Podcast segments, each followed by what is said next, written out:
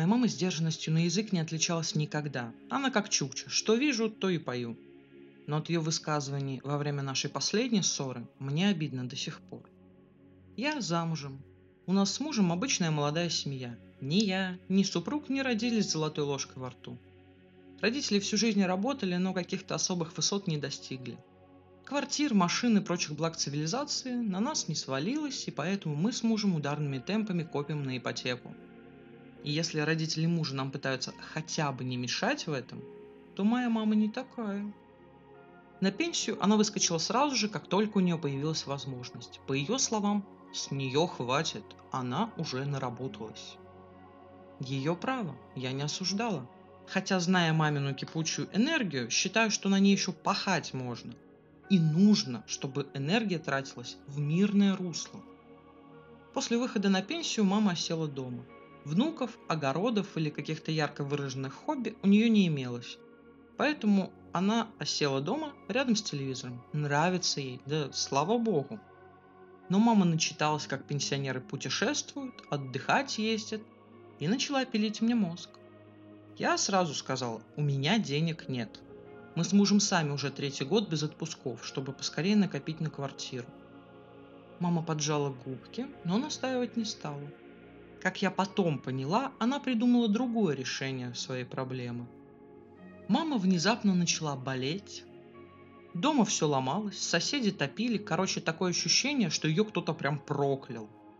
Ну не может на одного человека с бухты-барахты столько свалиться.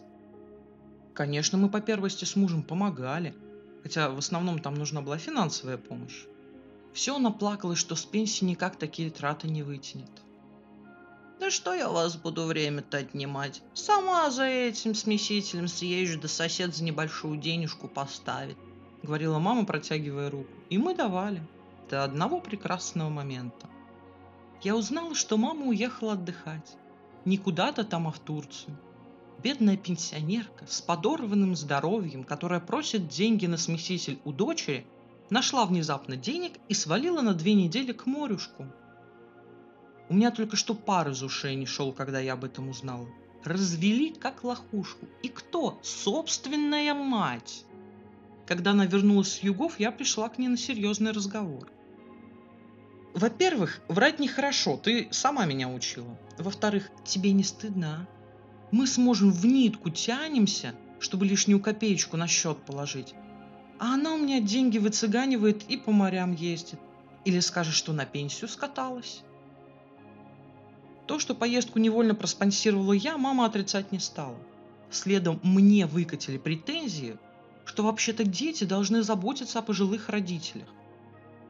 Пожилой у меня мама стала в 55 лет, если что. Пенсия у нее льготная по вредности производства. В свое время выбила себе ставку, хотя ей на ее должности вредность была и не положена.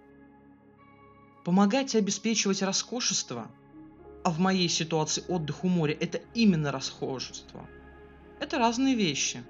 Одно дело, когда на еду не хватает, другое, когда на море захотелось. Помогать с необходимым я готова. А на свои развлечения можешь идти и зарабатывать сама – «Я тебя для чего рожала? Чтобы на пенсии самой работать?» – взвелась мама. «Родила, вырастила, надеялась на помощь старости, а тут тебе иди, — говорит, — работай. Я свое уже отработала. Я тебя содержала, теперь ты мне должна». Что-то я не помню, чтобы мама меня по морям возила сильно, но то ладно. Зато теперь я знаю, зачем меня рожали, чтобы мама могла на пенсии себя комфортно чувствовать. Сказала маме, что она просчиталась с инвестициями и ушла. Номер в черном списке. Не хочу с ней разговаривать. И буду ли еще помогать? Пока не уверена.